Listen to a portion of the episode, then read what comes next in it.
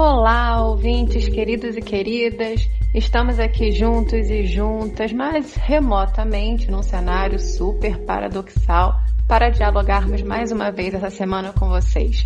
Eu, Karine Aragão, e minha dupla, o querido historiador Leonardo Sherman. Fala aí, Sherman, tudo bem com você? Tudo indo? Como estamos essa semana pandêmica? Estamos felizes porque daqui falam com vocês dois jacarés felizes. Meio jacaré porque só foi uma dose, cada um de nós. Você sentiu alguma reação, Karine? Senti o braço um pouco dolorido, mas a minha principal reação foi felicidade ao ser vacinada e expectativa de que essa vacina chegue a todo mundo. Que maravilha, eu também tive felicidade e dor de cabeça, dor pelo corpo. calafrio, calafrio louco, cara. Muito engraçado, assim, muito estranho. Mas tudo bem, o negócio é meter a agulhinha no braço. E hoje, no nosso episódio do Nadando na Modernidade Líquida, número 65, nós perguntamos quem romantiza a pobreza? Conversamos sobre essas matérias esquisitas que vez por outra aparecem por aí na nossa mídia associando a pobreza a algum tipo de heroísmo, a algum tipo de fortaleza. E na segunda parte, nós debatemos sobre como encontrarmos nas notícias, no jornalismo, na mídia, um discurso mais afinado à realidade. Vamos mergulhar? Vambora!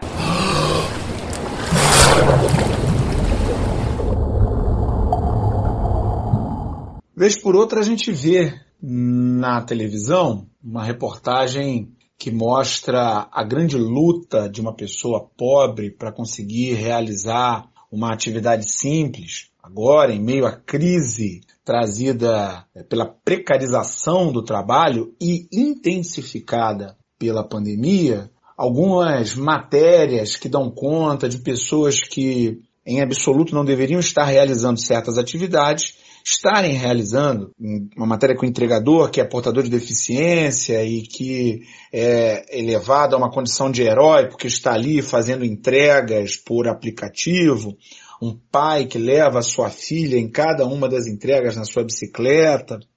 Isso conjugado ao que aconteceu na semana passada, quando o Enzo Celular, uma pessoa de excelente nível econômico, pessoa que já nasceu em berço de ouro, lançou um Twitter em que ele dizia que o consumo de carne no Brasil cai para menor nível em 25 anos. É o preço que está alto ou os consumidores que estão mais conscientes? Quando eu digo que Twitter é estudo antropológico, não é à toa.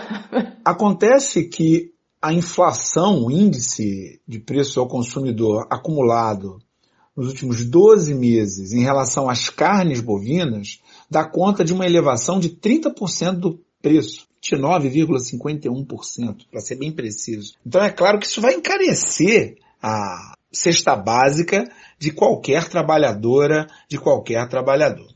Tudo isso me parece uma romantização da pobreza. Nesse sentido, eu gostaria de te perguntar, Karine, quem romantiza a pobreza? Você romantiza a pobreza?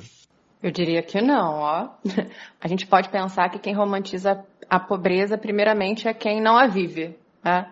Porque parte desse discurso normalmente tem a perspectiva de um narrador observador olhando para essa pobreza, ou seja, alguém que não está vivendo essa situação, essa história, esse caos, esses conflitos, essa dificuldade, sentado, sentada muito bem no conforto do seu sofá, com comida no prato, olhando para essa cena romantizada, como você colocou, de uma pessoa entregando na sua bicicleta, no iFood, levando o filho ou a filha, por exemplo. No popular, pimenta nos olhos dos outros é refresco. Só vê heroísmo quem não está ali no dia a dia vivendo aquela coisa ali, aquele, aquele momento difícil, né? Exatamente, é muito bonito eu falar, né? Olha que história de superação. Mas pergunta se eu queria estar nela. Pergunta se eu queria estar vivendo essa história. Não, só quero admirá-la. E pergunta a pessoa que está lá se ela realmente gosta de ser vista como um herói ou gostaria de medidas que aliviassem o peso de uma existência com trabalho precarizado. Exatamente. Essa história, essa ideia da romantização da pobreza, eu acho bem interessante quando a gente olha por uma lente relacionada ao panorama de uma sociologia literária.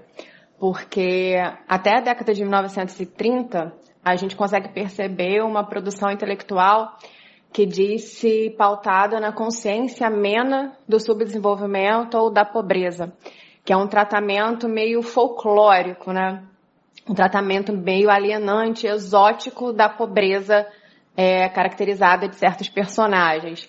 A gente tem na nossa literatura personagens que pertencem a regiões quase intocadas do Brasil, que são retratados muito de maneira caricata, né? Como se essa pobreza ela gerasse uma certa felicidade, porque você consegue tirar de uma situação de dificuldade algo bom, então você alcança essa felicidade com pouco. É feliz com pouco, sabe? Essa frase, é feliz com pouco. E isso embutido a uma ideia de que aquela pobreza seria temporária, porque na verdade nós seríamos o país do futuro. Então, se a gente olhar, por exemplo, para produções do século XIX, é, se a gente olhar para um livro que foi ambientado aqui entre Niterói e Rio de Janeiro, que era Moreninha, do Joaquim Manuel Macedo, a gente consegue ver que existem personagens assim, né? É, para quem você coloca a pobreza como algo muito romantizado, né? Esses personagens que curtem ser pobres, né? Quase isso. Um, um livro ícone da nossa literatura que trata isso é Escravizaura, que romantiza uma situação né, de, de agressão, de deslegitimação de direitos fortes. E parece que, na, parece não, né? A sociologia coloca assim pra gente, que na década de 30, a partir da década de 30, como a gente estava socialmente imerso numa situação de crise financeira muito forte, crise econômica, pobreza, miséria, é, a nossa produção intelectual passa a olhar para essa situação de pobreza, de miséria e desenvolver o que a gente chama na sociologia de uma consciência catastrófica dessa pobreza, desse atraso. A gente ainda tem nessa, né, a partir dessa década de 30, pessoas que são intelectuais, estão sentadas no seu sofá escrevendo sobre a pobreza, mas que a partir desse momento assumem um compromisso de tentar não folclorizar essa pobreza. Ou seja, de trazer personagens que não estejam assim muito felizes e que você é, é, não veja, na verdade, mais uma pobreza maquiada por uma história de amor, que era o que acontecia antes, né? A gente tem uma situação de pobreza maquiada por uma história de superação, uma história de amor. Eu fiquei lembrando agora daquela música muito famosa do cancioneiro da MPB ali, da era do rádio, Chão de Estrelas. O Chão de Estrelas na música é a lua passando pelos buracos do teto de zinco do barraco. Né? O, o, sujeito chega a dizer, a lua furando nosso zinco salpicava de estrelas nosso chão. E é claro, quem escreveu a música, que foi Orestes Barbosa, não era alguém que vivia numa situação dessa. Ele estava nesse sentido, romantizando no máximo uma situação tremendamente precária. A descrição toda que ele faz do, do barraco, do lugar onde vivia, aquelas pessoas e tudo mais, é uma descrição de, de uma pobreza extrema, mas tudo muito bonito, tudo muito belo, tudo muito alegórico. É, você falando disso me lembra de algumas reportagens que a gente é, teve né, essa, nas últimas semanas, falando, por exemplo, certas pessoas que não têm dinheiro para comprar o gás de cozinha e cozinham em fogão a lenha e como aquilo ali torna a comida mais gostosa. Você pensa assim, calma aí, o, o, problema, a questão não é a comida ser mais gostosa ou não ser mais gostosa. A questão é que há pessoas que não têm dinheiro para comprar o gás de cozinha. Vamos olhar para essa situação. Além disso, a questão é que cozinhar a lenha é um trabalho do cão. As pessoas não cozinham mais a lenha porque não dá para conciliar a vida que nós temos hoje de muita velocidade com cozinhar a lenha, gente. Vai cozinhar a lenha onde? Morando num apartamento pequeno, morando numa casa pequena, precisando sair para trabalhar. Como é que faz isso? Isso é uma loucura, né? Isso é uma falta de entendimento total de que a pessoa está ali cozinhando, provavelmente queimando o que está ali no quintal. E num belo momento aquilo vai acabar também. Isso sem falar na destruição do planeta. Porque é óbvio que a, a, a culinária, a lenha, imagina, gente, ela é muito pior para o planeta do que utilizando gás de cozinha ou um, ou um fogão a eletricidade como nós temos hoje em dia. E essa reportagem, por exemplo, da situação de, da lenha e do gás de cozinha, é próxima a outras. Uma que me chocou bastante foi quando eu li sobre uma família que estava em situação de rua e a reportagem dizia assim, inclusive no lead, né? A, a família vive em situação de rua há um mês, há dois meses, mas deixa o lugar em que dorme limpo. E eu fico assim, oi, calma aí, qual, é a questão aí? A, a questão não é a limpeza da rua, a questão é que tem uma família em situação de rua. E quando a gente olha, por exemplo, para reportagens escritas é, nesse sentido e vai perceber a construção linguística disso, a gente vê que a informação que está com mais é sempre que ganha destaque, né? Então, assim, mais deixa a rua limpa, o que eles querem fazer é, olha, dorme na rua, isso é o de menos. Mas o mais importante é que Aí você percebe que as coisas não são construídas à toa. Estava falando da questão da, da nossa sociologia literária e como essa década de 30 representou um movimento diferente dos nossos escritores e escritoras. Porque, fazendo analogia a essas reportagens, não queriam mais estar submetidos a escrever dessa forma, né? Falar, por exemplo, que as pessoas desde que estão em situação de rua deixam a rua limpa, em vez de focalizar o problema, a dureza, a crueza da situação, da pobreza e da miserabilidade em si. E aí é nesse momento que a gente tem grandes nomes da nossa literatura, como o Graciliano Ramos, que escreve um Vidas Secas, escreve um Angústia falando de uma situação de pobreza forte, né, no personagem de Angústia, é o Luiz da Silva, que diz que veste roupas poídas, dorme em cama de pulgas, e em nenhum momento ele diz, nossa, eu durmo em camas de pulgas e é gostosa a pulga aqui me fazendo coçar. Né? Não existe essa percepção. É a dureza de uma vida assim mesmo. A gente tem uma Raquel de Queiroz que escreve o 15, que é um livro essencial, eu diria, para a vida. Uma obra-prima da literatura brasileira. E, e, escreve com 19 anos. Impressionante. Isso é bizarro, né? É, é impressionante. E ela vai fundo numa situação de catástrofe, de seca, de falta de alimentação e não é de maneira romantizada. E quando ela faz isso, ela choca, ela incomoda. E é o que eu acredito que tem que ser. A pobreza precisa incomodar, ela não deveria ser romantizada. A gente tem uma Clarice Lispector, né, que, que é maravilhosa, escrevendo um livro como A Hora da Estrela, em que o narrador questiona o seu lugar de conforto ao narrar a pobreza da personagem Macabeia. Então, por várias vezes ele se critica, assim, ele diz: "Eu preciso me vestir com roupas poídas para não romantizar essa pobreza". Porque ele mostra essa consciência de que não é ele que está vivendo esse lugar do pobre, então, assim, eu diria que a gente, a partir da, da década de 30, tem um outro movimento que vai ser desdobrado, por exemplo, no Cinema Novo com Glauber Rocha, né, que critica essa, essa pobreza romantizada para que ratificaria uma visão exótica do Brasil, e aí eles vão no, numa outra medida. Hoje me parece que a gente precisa tomar muito cuidado pensando quais são as fontes de informação que a gente está usando para entender o que, que acontece, para entender essa situação de pobreza, para entender, por exemplo, o fato da gente voltar para o mapa da fome da ONU, e isso é surreal, justamente para a gente não recair, não retroceder para o que a gente fazia a década, até a década de 30. Acredito que a gente tenha que pensar num olhar que, que perceba a pobreza realmente como um problema social. Porque quando a gente romantiza essa situação, na minha percepção, a gente está nublando os problemas que são reais que é a falta de comida, que é a falta de moradia, que é a falta de direitos básicos, que é a falta de dignidade humana. Então, na minha visão, esse quem romantiza a pobreza, quem quer manter esse status quo do seu lugar de conforto, olhando para essa pobreza do sofá. Então, você acha que isso é uma atitude deliberada de alguns grupos ou de várias pessoas, ou é uma atitude inconsciente, em que as pessoas fazem isso sem nem perceber que estão fazendo, ou as duas coisas ao mesmo tempo? Infelizmente, eu tenho que dizer que eu acho que a consciente não queria. É um contraponto à minha vontade de viver no mundo das utopias e da imaginação. Mas como eu cresci, amadureci e preciso acreditar na maldade humana, é, eu diria que é um discurso pensado. A linguagem nunca é inocente, né? Eu lembro de ter lido isso uma vez no, no livro do Bakhtin. A linguagem nunca é inocente. A gente precisa pensar na comunicação tendo ciência de quem é o emissor, para quem essa mensagem está sendo proferida e que códigos estão sendo usados para isso.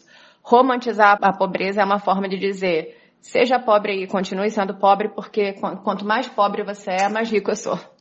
Eu tendo a concordar, eu acho que é por aí também. Ainda que muitos de nós possam até embarcar numa dessa meio desavisado. Porque é um sentimento gostoso, né? A gente olhar outra pessoa, aquela pessoa que está ali, numa situação de dificuldade, e você poder estender a mão num ato de caridade, de filantropia, você se sentir altruísta, olha que bom que eu sou, porque eu dou aos pobres. Maravilha.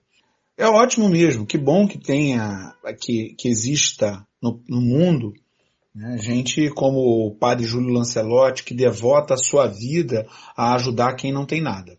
É que bom que isso existe. Por outro lado, que mundo terrível é esse que consegue produzir o suficiente para manter todas as pessoas do planeta, mas que ao mesmo tempo precisa manter uma parcela dessas pessoas, uma parcela gigantesca dessas pessoas, numa situação indigna de vida, enquanto outras pessoas estão vivendo com luxo. A gente ficou sabendo recentemente, eu digo a gente porque eu imagino que você também não soubesse, que existe uma peça de picanha que custa mil e oitocentos reais o quilo, mil e oitocentos reais o quilo. Eu não sabia que isso existia, que é possível. Né? Eu fico pensando, o que que uma peça de picanha, uma picanha tem no máximo 1,2 kg, 1,3 kg. O que é uma peça de picanha, que por si só já é uma carne cara, aqui na minha casa a gente não come picanha. Picanha é um negócio assim que você vai comer num dia muito especial, muito festivo. E olha que eu tenho emprego, tenho salário, né? Não estou vivendo uma situação dessa precarizada. Não que eu esteja nadando no dinheiro que nem o Patinhas, mas vendo a situação que, que as pessoas estão vivendo nesse momento, o fato de você ter emprego, ter salário, já faz de você alguém que está fora da, da situação de, de, precarização. Olha que absurdo, né? Você está bem? Tô, eu tenho emprego, eu tenho salário. Nossa. É, a régua está lá embaixo, né? A régua está lá embaixo. Mas voltando aqui à picanha, descobri isso é agora há pouco tempo. Porque apareceu uma foto da maior autoridade pública brasileira saboreando num churrasco uma peça que vale R$ 1.800 o quilo. E olha que picanha já é caro pra caramba. Por si só, me parece que também tem gente que entra desavisada e entra por esse sentimento, que é um sentimento egoísta, mas aqui, pô, pelo menos estou conseguindo me libertar disso. Só que a gente não se liberta disso, porque a gente percebe ao mesmo tempo que as pessoas que a gente gosta estão vivendo esse problema e estão nessa situação sem nenhum apoio né, sem nenhum tipo de, de ajuda, já que o, auxílio emergencial ele está na casa dos 150 reais, né, que obviamente está longe de ajudar decentemente quem quer que seja. É, você vê que parece que não é o mesmo mundo, né? Uma peça de picanha custar R$ 1.800 e um auxílio emergencial 150. Tem alguma coisa São errada, né? paralelos, tem alguma coisa errada, tem uma conta aí que não bate, né? Tem uma conta que não bate. E a coisa errada é o predomínio de uma ideologia. A gente tem uma ideologia dominante que nos diz que se você trabalhar muito, fizer muito esforço, tudo vai dar certo para você. E é claro que o outro lado dessa moeda é a ideia de que quem não tem os recursos necessários, quem está vivendo uma situação de dificuldade, é quem não fez por merecer, porque emprego tem. E é aí que entram esses discursos. Olha lá, o sujeito mal pode andar e está fazendo entrega no aplicativo. Olha lá, aquela pessoa tem oitenta e tantos anos, deveria estar aposentada, mas está lá batalhando pelo pão de cada dia. Isso está errado, gente. Essas pessoas não deveriam estar submetidas a essa situação. Ninguém deveria estar submetido a uma situação como essa. O, a pessoa que trabalha no aplicativo deveria estar vivendo uma situação em que, veja, se ela tiver um acidente, muitas dessas pessoas, motociclistas, pessoal de bicicleta, têm acidentes, ela fosse sustentada por uma pensão enquanto não pudesse se manter outra vez. Esse que é o óbvio da coisa, mas a gente voltou à época sem leis trabalhistas em que esses aplicativos não se responsabilizam por aquilo que é da sua responsabilidade. E isso faz parte de uma ideologia pautada na meritocracia, que nós já discutimos aqui num outro episódio. Eu vejo também, de acordo com essas pautas que você está colocando, que isso parece também muito um discurso de, de classe média. Do tipo, querendo se afastar de uma situação de precariedade, que na verdade, se a gente for olhar, a classe média está mais perto do, do que ela chama de precariedade do que da elite, mas falta consciência social para perceber isso. É, na verdade, ela vai tentando romantizar essa situação de precariedade para colocar bem longe dela, empurrar essa situação, né, quão mais distante ela consiga, para ir se aproximando da elite. Vejo isso, assim, eu diria que o que você falou me remeteu à falta de consciência de classe. Total. Quem está na classe média, em geral, faz parte da classe trabalhadora. Sobretudo num país como o Brasil, em que é preciso pouco dinheiro para ser da classe média, a maioria da classe média faz parte da classe trabalhadora, mas se sente fazendo parte das reuniões da grande elite brasileira e mundial, né?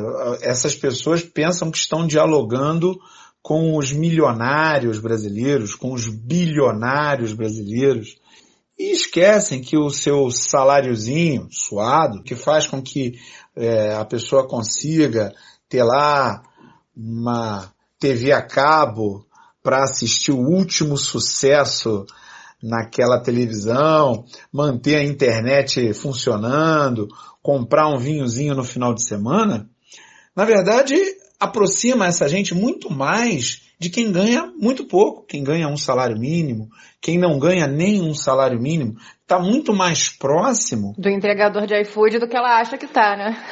Está muito mais próximo do entregador de iFood do que do dono do banco, porque o dono do banco ele não precisa trabalhar para viver. Esse é o ponto.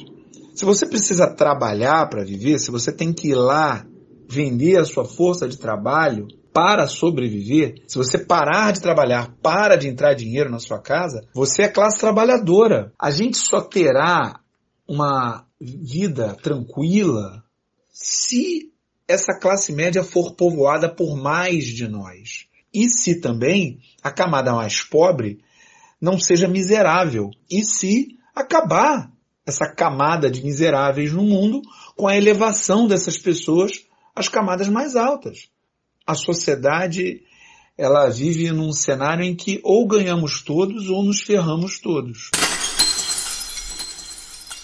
E agora, José? Na primeira parte falamos sobre a romantização da pobreza e os responsáveis por ela.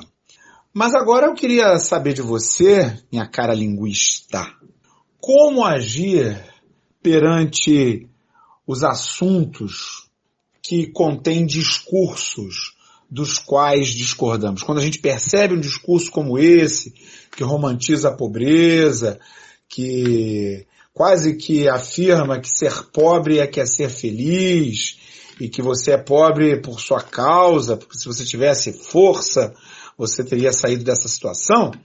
Como é que a gente faz com relação a esse discurso e aos emissores desse tipo de discurso? A gente rasga o jornal, tô brincando, até porque agora a gente não tem mais jornal impresso assim com essa facilidade, né? Então a gente pode o que de repente hackear a página, brincadeira também, não vamos fazer isso. Mas eu diria que um processo nessa nessa perspectiva, primeiro seria a gente tomar consciência dos nossos privilégios. E isso parece que é uma frase bonitinha, ah, é muito fácil tomar consciência dos nossos privilégios, mas não é. Acho que para a gente fazer esse percurso é um processo dolorido, porque realmente é você se assumir como uma pessoa que tem mais e é mais privilegiada do que uma outra, por exemplo, que está em situação de rua e não cair no falso discurso da, da meritocracia, como a gente colocou, dizendo que você está aí sentado no sofá com sua comida no prato porque você fez por merecer e aquela pessoa que está em situação de rua, não. Então é, é uma forma talvez da gente sair de uma posição de, de herói, de heroína, do palanque, de eu fiz, eu tô aqui porque eu mereci. E isso muitas vezes é um confronto com o nosso ego a gente admitir, né, que não foi só porque a gente fez que a gente tem esse, esses privilégios, mas que existem questões sociais girando em torno é, da nossa vida. E depois dessa tomada de consciência dos nossos privilégios, eu diria que é importante a gente perceber, esse, depois da gente perceber esse discurso de romantização da pobreza também, a gente entender que a gente pode fazer melhores escolhas.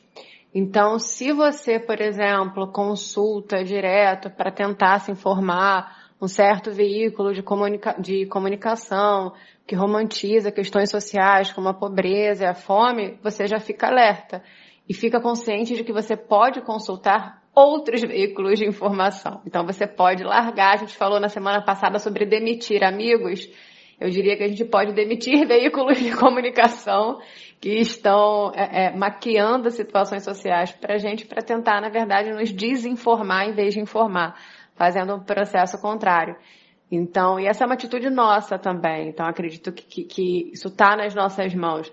É, é importante que a gente consiga perceber que a gente pode andar com, com um pontinho de interrogação na mão, eu diria, que a gente pode sempre questionar uma informação que chega até a gente, não entubar, não aceitar essa comunicação como verdadeira. É interessante que a gente perceba, e eu volto a isso, que essa linguagem, esse processo comunicativo nunca é inocente. Com esse acesso à informação, que a gente vai expandir o nosso pensamento, que a gente vai é, é, eleger melhores pautas e aí, quando eu falo nessa questão de eleger me melhores pautas, eu, eu, não consigo sair é, muito da questão do, da, nosso, da nossa própria decisão no voto. Porque a gente vive numa democracia representativa. Então, eu acredito que se a gente, por exemplo, tem consciência de que existe um discurso romantizado da pobreza e você não está mais de acordo com esse discurso da, de, de romantização da pobreza, você vai procurar pessoas para te representarem que não legitimam esse discurso da pobreza.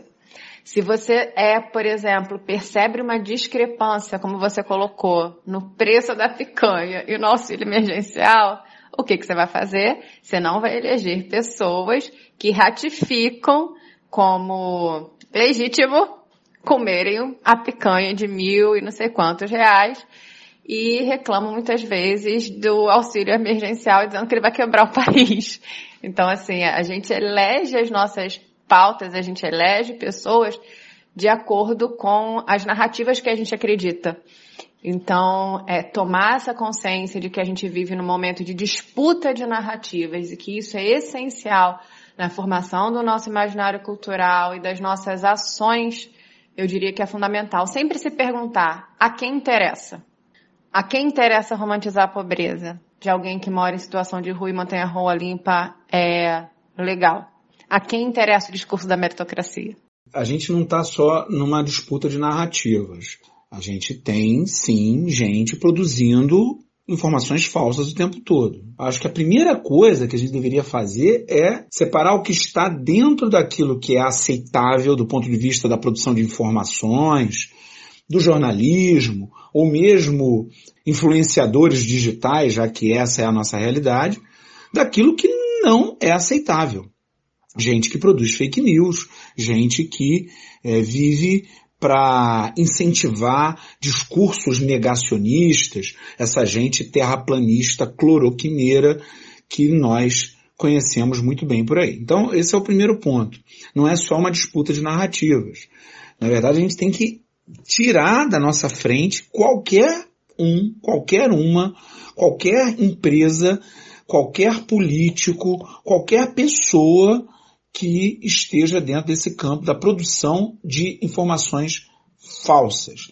Para o que resta, aí sim eu concordo plenamente com você. Né? Para aqueles que a gente observa, que fazem o trabalho do jornalismo a sério e que procuram minimamente atuar dentro daquilo que a gente pode chamar de honestidade intelectual, aí sim a gente deveria prestar bastante atenção em quais são as opções ideológicas de quem produziu aquela matéria, do veículo que apresentou aquela matéria, porque todos esses veículos têm opções. Eles podem até dizer que eles são imparciais, mas obviamente não são. E no caso específico da romantização da pobreza, uma empresa que apresenta uma visão alegórica da pobreza, você já sabe que não é confiável para tratar desse assunto. Uma empresa que não está efetivamente dando voz a quem vive o problema ou que não está observando com profundidade o problema, realmente é uma empresa que não pode ser levada a sério nesse determinado assunto. Então, o que eu procuro é sempre tentar ouvir empresas que tenham nos seus quadros pessoas formadas, preparadas para produzir o discurso, jornalistas e tudo mais, mas que tenham pessoas que vivenciam essas questões.